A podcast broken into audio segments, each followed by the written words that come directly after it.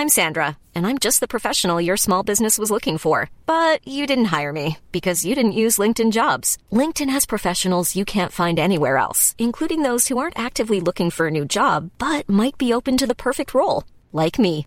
In a given month, over 70% of LinkedIn users don't visit other leading job sites. So if you're not looking on LinkedIn, you'll miss out on great candidates like Sandra. Start hiring professionals like a professional. Post your free job on linkedin.com/people today. Hope you're staying safe from Hurricane Ian. Uh, we are taping this podcast not knowing what the power situation would be later in the week. We have a chance to talk to Matt Baker, our college football writer, about all the games coming up. A big one in Tallahassee between Florida State and Wake Forest. But before we get to that, uh, let me remind you guys that uh, May Electric Solar is a family owned business. You want to save some money on electric bill? Call these folks. Uh, they are committed to you for the long term. They guarantee their labor and workmanship with a 30 year labor and services warranty. Plus, with every installation, you get $750 worth of surge protection for all your appliances. That is the May difference. If you visit their Hudson showroom, May Electric displays all its products, conducts on site testing. You can see exactly what they'll install. Plus, they don't use subcontractors, so you know exactly who is doing the job. Start saving today.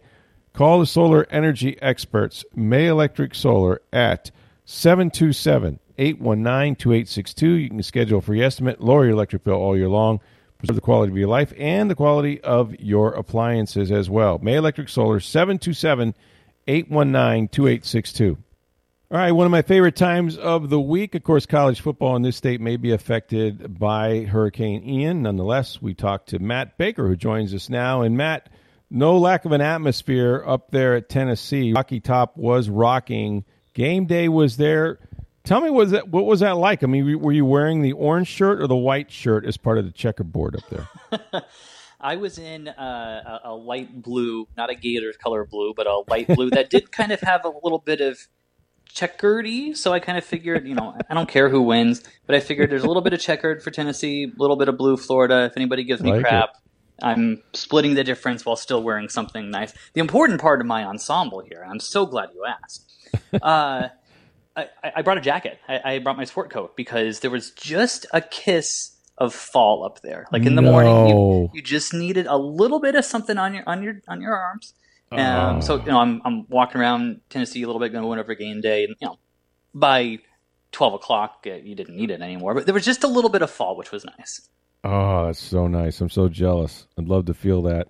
But you did feel that that crowd, and it's been a while since Tennessee uh, has had that much to cheer about with their football team. It's a really good football team, by the way.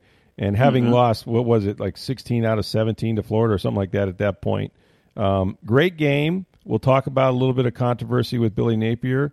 But what was your overall impression of, of Tennessee and just and just how how great that football game was? Well, yeah. Well, I'll, I'll, I'll give you guys a peek behind the, the curtain here. So, ten, uh, getting to post game interviews at a lot of the SEC venues is tough. I haven't been to S- every every venue, but uh, Florida can be a challenge. LSU is a challenge. Tennessee is the toughest that I've been to. You, you go down an elevator. Okay, we can handle that. You're then you're going through the concourse, and then you're going down the stairs, like down these stands. So if you wait until the end of the game, there's a hundred thousand people leaving those exits, and oh, you're man. trying to go down. Oh no! So, it, and you know, the coach isn't going to wait. Oh, oh no, Matt, Matt Baker's not here. I, I, I can't wait. I, I can't go now. I have to wait. No, that's that's not how it works. Not no no no not blaming him. It's just an it's a challenging situation. So I, I filed my game story after Tennessee went up 17, you know, seven minutes left or so.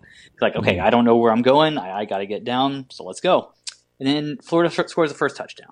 Like, oh, okay, that's interesting. I mean, that- that's good. They're, they're making it a little more competitive there. There's some people will care about the spread here and what have you. Then they score again, and I'm thinking, oh. and then they get the onside kick, and I'm really thinking, oh. what I sent to the boss to publish as soon as it ends might be completely worthless. Do I go back up? Do I call her and hope the signal goes through and I can get a new top on it? Like, what, what do we do? And then it, it, you know, the final pass was intercepted, and, and that was that. But it was a it was a crazy game uh, at the end as, I'm trying to figure out what to do. The environment. That's what Florida Tennessee is supposed to do. that's what it's supposed to feel like. That's what it's supposed to sound like. Yeah. Um, and, and, it was fantastic. And yeah, let's talk about Tennessee. I, I was very skeptical about Josh Heupel because I saw diminishing returns at UCF, just like a bunch sure. of Knights fans did, sure. where I think they were glad he was there because he did well, and they were glad he left because the, things were, were slipping. So I, I, don't know if he's going to win big at Tennessee. I don't know if he's going to win a championship the way that that program expects. But I can tell you that what are we through uh, a, a year and change? he is way exceeding my expectations to be where I mean Hendon Hooker's a really good player. They've got some you know uh, they've got some some guys on defense. Not it's not a great defense by any means, but it's not terrible. The offense has a bunch of playmakers, and he finds ways to scheme them open. And some of that was on the defense being out of whack, but some of it was on Heupel doing what he needed to do. So I, I am very impressed with where Tennessee is right now under Josh Heupel.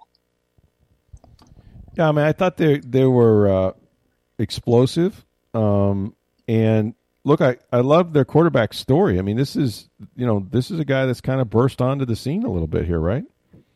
Yeah, you know, he started his career at Virginia Tech and showed some flashes, and then you know he was just another one of those portal guys who uh, needed a fresh start and got one at mm-hmm. Tennessee, and it's it's clicked. He's got a good arm. He runs well he was a, he was a very very effective player and did what he needed to do.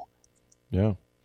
Let's let's talk about Anthony Richardson because he's kind of been up and down. This I would say Matt and would you agree was was probably his best game or was his best game throwing the football. Uh, made some plays when he had to with his legs. I mean, if I'm a Gators fan, I really like what I saw from their young quarterback in this environment in particular. Didn't seem to faze him at all. Absolutely. You know, the Anthony Richardson experience has been ups and downs, and, and Saturday was definitely enough. There was no question about that. He, he handled it well. I thought, generally speaking, he made pretty good reads. And okay, you kind of think, what were the differences? Well, one, I'm not 100% convinced that he was not a little bit banged up after Kentucky and maybe a little bit against USF as well.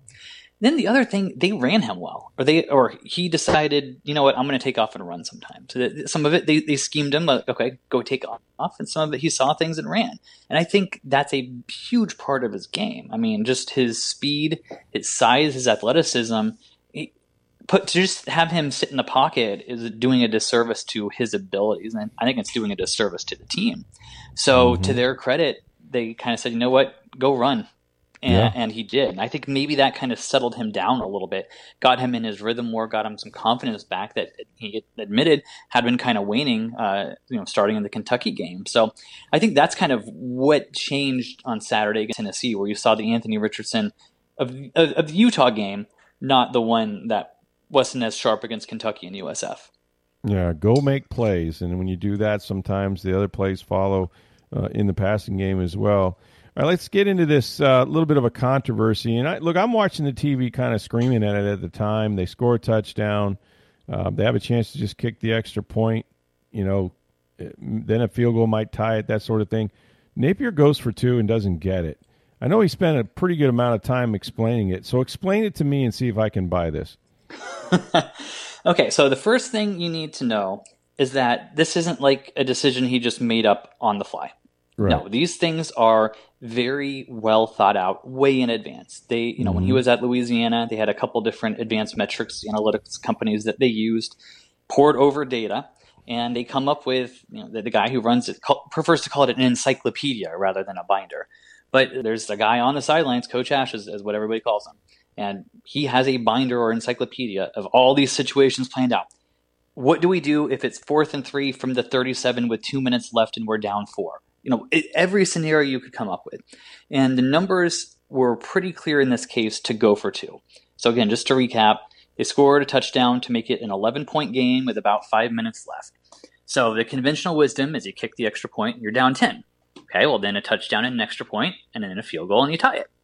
Not very likely, but that's that's the way to go. But the first thing, the next thing you have to understand, the goal is not, unless you're Lovie Smith, the goal is not to play for a tie, correct? Right. The, the, the goal is to play for a win. So if you go to overtime, well, look, my eyes told me Tennessee was the better team. I think most reasonable people would agree with that. Uh, mm-hmm. Obviously, Florida was playing on the road, which is an advantage. And according to Napier's numbers, or the numbers that the Gators have uh, accumulated for you know, however they've done it over the years, if you're a two score underdog on the road, you should expect to lose in overtime about 37% of the time.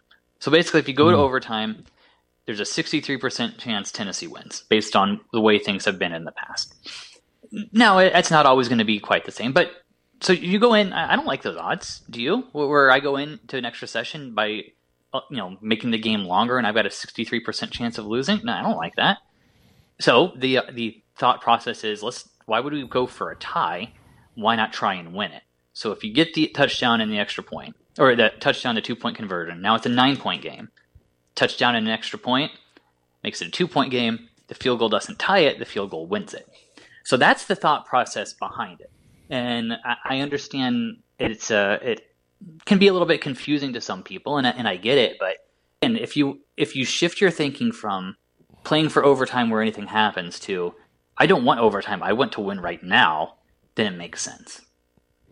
Yeah, and I'm I'm the prolong the game at any cost guy, and if I came back from that many points, I have all the momentum going into overtime, so maybe I win it there. But that's just me. And look, there's a reason why Billy Napier is the coach of the Gators, and I am not.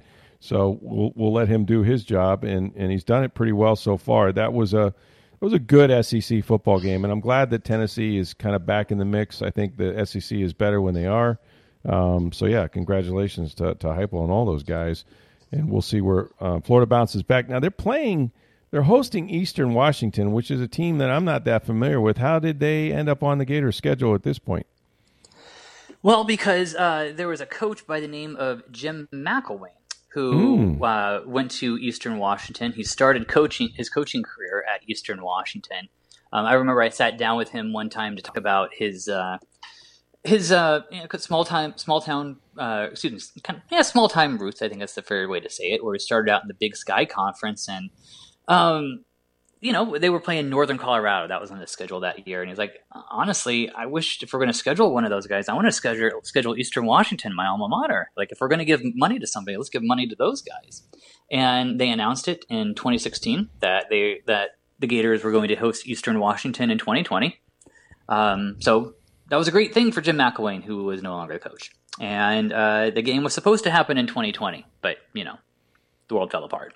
So then they rescheduled for uh, for 2022, and the poor Eagles' luck has it that uh, there's a hurricane coming. And uh, you know we're recording oh, this Tuesday afternoon, and uh, they've moved the game from Saturday to Sunday at noon. So as of now, mm-hmm. at least that game gets to happen after all these years. But it's kind of a weird route to get there. Yeah, sure is. I mean, that's that's at least. I mean, McElwain is several coaches ago uh, at the right. University of Florida, so we're, we're, you know that shows you how long these schedules are, are made out. You know that uh, uh, before guys are even hired, or before two guys were even hired. So we'll, well see. And just, uh, just one other thing, really fast. Sorry to interrupt, but this is the second time there's been kind of a Jim McElwain bowl without Jim McElwain there. that's right. Because because if you remember, they were able to get him. The Gators were able to get him from Colorado State, and as part of the the, yep. the buyout thing to get him out of Colorado State, Florida agreed to host the Rams. I think they paid him two million dollars for the game, which was you know, a little high, but more or less the going rate for for a game like that. And by the time McElwain, you know, by the time that game was scheduled and they made it work, McElwain was already gone. so that's just how stupid this sport is, um, and I love it, and it, we can kind of laugh a little bit from the absurdity, but that's the way it's been. Well, it's it's been uh, not a bird at Florida State um, who kind of took apart Boston College. Did you see that coming? I thought they would win. I did not think they would be beat them that handily the way they did. Uh, yeah. To me, that was a, another just step forward for FSU. Yeah, where you know I think we talked about it on here where they kicked the crap out of Duquesne in the opener and deserve credit for that because mm-hmm. the FSU of 2021, 2020, 2019. Those guys, uh, 2018, those guys don't destroy the bad teams that they should. Uh, but for, you know, first they did it against Duquesne, and they, they eked out the wins against LSU and Louisville and deserve credit for it. And then to beat Boston College the way they did, look, those are good. I, am I'm, I'm willing to entertain that option now. Uh, that that they are a, a good team. Uh, this stretch here you know, assuming the game Saturday against Wake Forest happens, as we're recording this, it's, it's on schedule. And yep. as we're recording this, I intend to be there, and I hope it, that everything works out. Um, so it's Wake Forest at NC State and Clemson in three weeks. Those are three top 25 teams. Would I be shocked if Florida State beat all of them? At this point, no. Would I be shocked mm. if Florida State lost to all of them? At this point, no. So this is the make or break stretch where we're going to find out just how good this FSU team is. I know they're better than last year, but we're going to find out if they're a good, pretty good team or a really, really good team that can win the conference. Yeah, and we may we may know a lot about that just after this game that, that you hope to attend, and that is because Wake Forest look gave Clemson all they could handle. I thought they were going to win that game. Uh, Clemson dragged them into overtime and won it. But Sam Hartman's uh, NFL prospect, and he's no joke, man. I mean, he, he's going to be a problem. Yeah, I like Sam Hartman a lot. It, it, feels like he's been there for a while at this point, yeah. but Wake Forest is a fun team to watch. What they do with some of the RPOs, and they do this uh, this slow mesh thing where you know the, the, quarterback and running back look like they're like holding hands as they walk to the line of scrimmage, taking their time, doop doop boop boop, and then one of them will split off. It, it's a I think it's an entertaining uh, brand of football, and you know, Sam Hartman's got an arm, he moves well. Wake Wake is a good team. Uh, obviously, returned a, a good amount from a team that was was quite strong last year they are definitely good enough to beat FSU, but it, the FSU that I've seen through four weeks certainly stands a chance against these guys too. And I, I think it's going to be a really, really good game. I do too. I look forward to, to reading about that one uh, in the Tampa Bay Times with Matt Baker. I got to ask you, uh, I didn't see, you know, I, I, was kind of on board with Mario Cristobal. And look, it, it you know, it, Rome was not built in a year, and apparently neither are the Hurricanes. But really, Middle Tennessee State beats Miami. Woof. Yeah, Woof is right. That's one of the worst losses of the modern Miami team. I mean, modern Miami, yeah. Miami era. It's it's it's bad. It's inexcusable. This isn't like a really good uh, Middle Tennessee team. No, they're not. Um, it, it's just and, and, it wasn't a close game either. No, mm. Middle Tennessee had was like four passes over sixty nine yards or something ridiculous. Oh, yeah.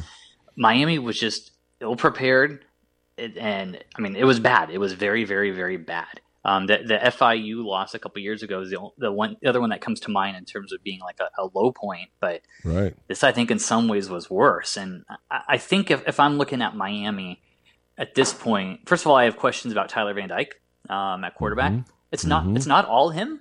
It, obviously, the coaches have to put him in the right situation.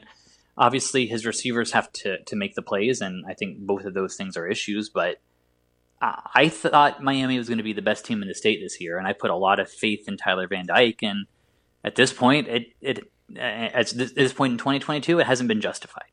Um, right. And I guess my other kind of big picture thought on Miami, look, Mario Cristobal, I think can build a program. I think he can get the infrastructure where it needs to be, modernize Miami in a way that it's needed to happen for a while, get everybody moving the same way with facilities and and that sort of thing.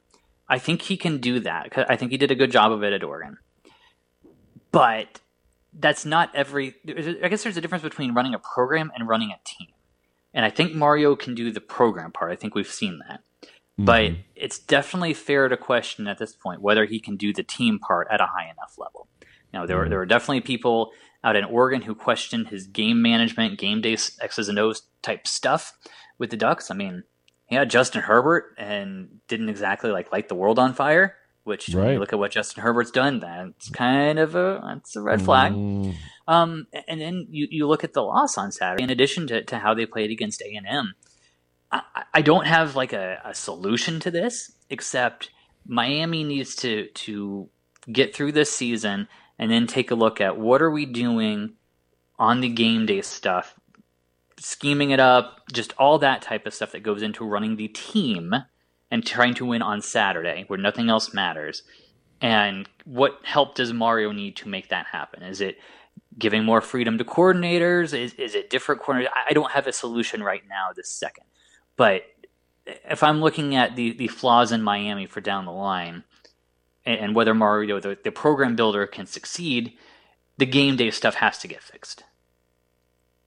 I mean, it all comes down on, on how prepared your team is on Saturday and, and, and how you execute. And they haven't done either with any consistencies down there so far. So you're right. Um, maybe he can build a program, but he needs to build some wins as well. And you can't lose the Middle Tennessee states of the world.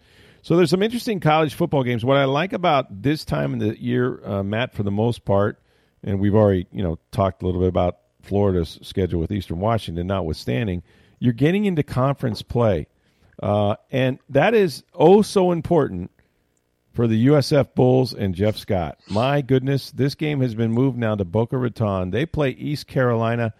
I said this, uh, I think I was talking to Joey Knight after seeing that score from Louisville, which was not good. I said I'll be surprised. It, it, he could get the Herm Edwards treatment, right? Where like maybe he gets fired on the on, before he gets on the plane, kind of on the on the field. That didn't happen. But if he lays an if they lay an egg in conference play against East Carolina, I don't care where that game is played it it could be curtains for for Coach Scott. So I've been pretty consistent on this. That I, gave just about every new coach in 2020 a pass. Yes, right? you did. It mm-hmm. it was weird. No, there's no blueprint for that. You don't get your normal off season. 2020 that happened. It, ignore it. So so then 2021 was for for Norvell and, and Jeff Scott and those guys. That, that's the first year you can really judge them, and it did not that's go right. well at USF. That's and fair. you can you can look at you know the BYU game in, in Louisville, and well, maybe maybe Louisville's better than we thought. Man, BYU's pretty good, and and and what have you. So uh, maybe you can even excuse those performances. But if in year three, which is what this is, right? That's what the calendar says. If in year three, where the team is his, right? It's his dudes.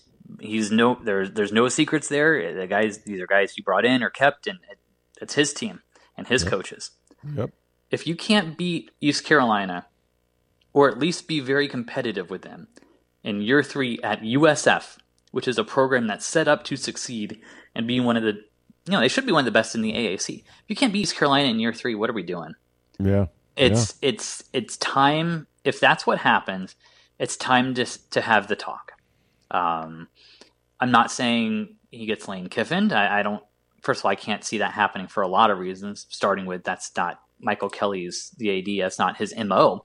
Sure. Uh, and you know, there's other games left this season. Maybe things get better. Um, but if if you if USF for all the resources and advantages that it has with with being so close to talent and, and you know Jeff bringing in all these transfers and what have you, if they can't beat East Carolina or at least be very close with them in year three, what are we doing here?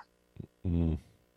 Yeah, it's it's getting dark. Um, they're going to need some light, and and I thought they found it because you said it. You were there. They they look like the better team against the University of Florida, and that defeat. Yep. While there are no moral victories, could have been one that they could have stacked and build on. Instead, uh, they fall apart on the road against Louisville, and just a just a brutal performance. And they need something uh, to show that they can uh, turn this thing around and go the right direction.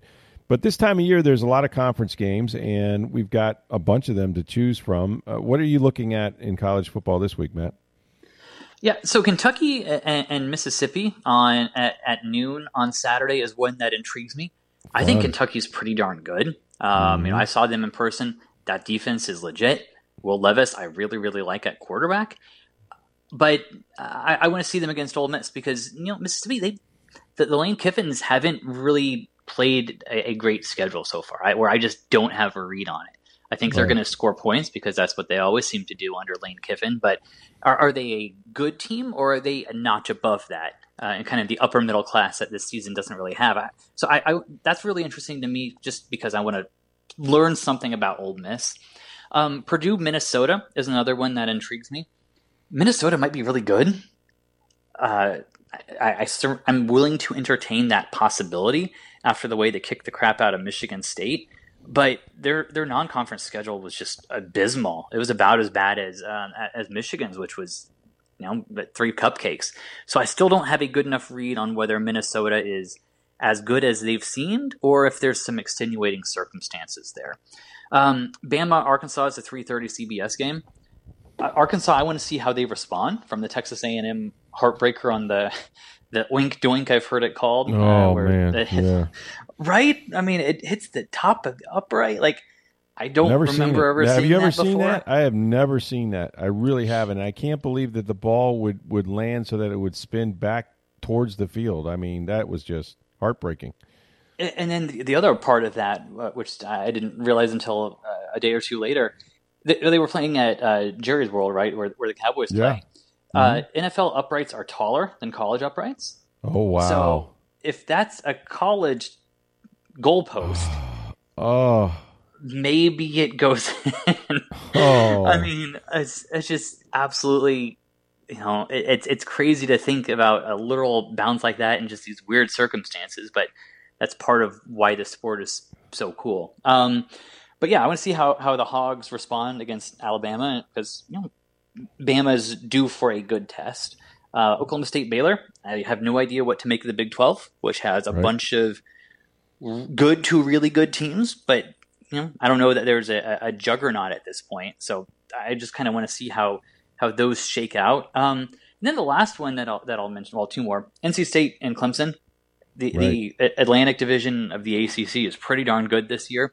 Um, I have no read on Clemson and NC State, except I think they're both good. You know, DJ Uiagalelei played maybe his the best game of his career against Wake the other day, and I don't know if that was him getting a lot better or them putting him in better positions, or Wake's defense being suspect. But NC State's good. Um, they, they've got a talented quarterback. They've got some guys on defense. That to me is a, a, a very very uh, good matchup. And then the other one from the SEC, LSU and Auburn. Uh, Auburn, their their game against Mizzou, which was about as ugly and awful as you could uh, as you could hope. Um, I- think some Auburn fans were hoping they would lose so that they would have to fire Bryan Harsin, and there's just it's just such a bad situation with him there right now, where every it seems like every game is a referendum on his career, and it seems like the next loss might be his last. And LSU has you know played pretty well, I, I think. Um, you know, you look at the FSU game, and they were competitive in that, very competitive, had a chance to tie it, and maybe you're thinking LSU might be good. So I want to get another see, see just another gauge on how good the Tigers are, and, and whether this will be the end for for Bryan Harsin, and whether they'll finally put him out of his misery.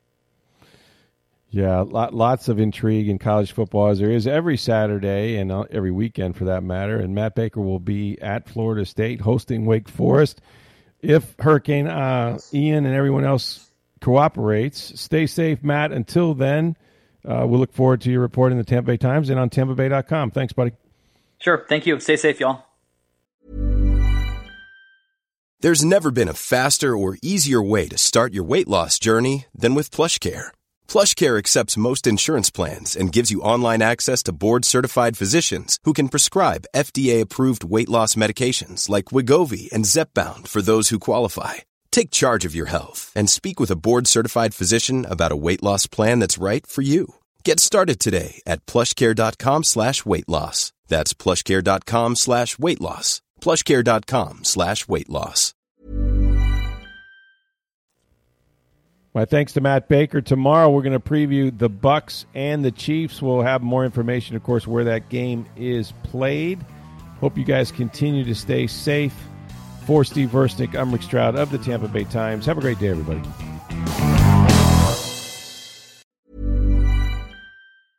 Mom deserves the best, and there's no better place to shop for Mother's Day than Whole Foods Market. They're your destination for unbeatable savings, from premium gifts to show-stopping flowers and irresistible desserts. Start by saving 33% with Prime on all body care and candles. Then get a 15-stem bunch of tulips for just $9.99 each with Prime. Round out Mom's menu with festive rosé, irresistible berry chantilly cake, and more special treats. Come celebrate Mother's Day at Whole Foods Market.